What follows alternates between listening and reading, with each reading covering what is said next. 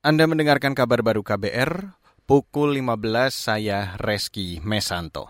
Saudara pemerintah mulai hari ini membuka posko untuk angkutan Natal dan Tahun Baru. Menteri Perhubungan Budi Karya Sumadi mengatakan tidak ada pembatasan mobilitas saat libur Natal dan Tahun Baru yang bertepatan dengan libur sekolah. Kata Budi, pengaktifkan posko angkutan Nataru akan berfungsi sebagai pemantau sekaligus pengendalian transportasi hingga peningkatan koordinasi pemangku kepentingan hingga petugas di lapangan. Dari survei ada 16 persen yang ingin mudik atau 44 juta.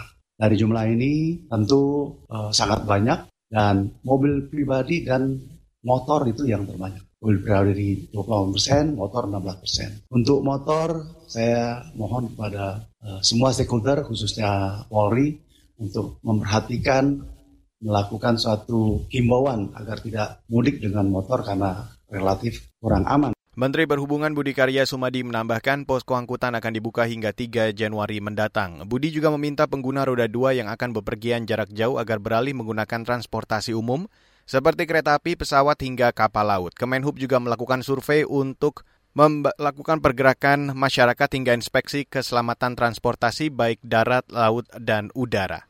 Beralih ke berita selanjutnya, Saudara. Badan Pusat Statistik atau BPS mencatat ada tiga komoditas penyumbang potensi inflasi Desember ini. Menurut Deputi Bidang Statistik, Distribusi dan Jasa BPS Setianto, kelompok harga pangan seperti cabai merah, cabai rawit, bawang merah, dan kedelai berpotensi mengalami gejolak harga. Dari 20 komoditas data yang kita peroleh dari teman-teman di seluruh kabupaten kota, tercatat bahwa cabai merah ini masih mengalami inflasi di 153 kabupaten kota. Kemudian bawang merah ini di 116 kabupaten kota yang kita catat ini mengalami peningkatan. Kemudian beras masih di 102 kabupaten kota.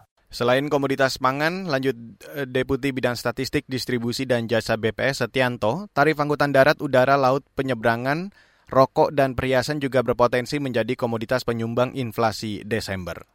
Saudara ledakan truk tangki BBM di utara ibu kota Kabul, Afghanistan menewaskan 19 orang dan puluhan lain luka-luka. Juru bicara Provinsi Parwan, Afghanistan, Said Himatullah, dikutip dari Associate Press mengatakan ledakan terjadi di terowongan Salang yang menghubungkan bagian utara dan selatan negara itu.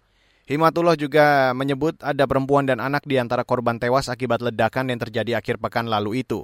Hingga kini belum diketahui penyebab meledaknya truk BBM tersebut. Dan saudara, demikian kabar baru saya Reski Mesanto.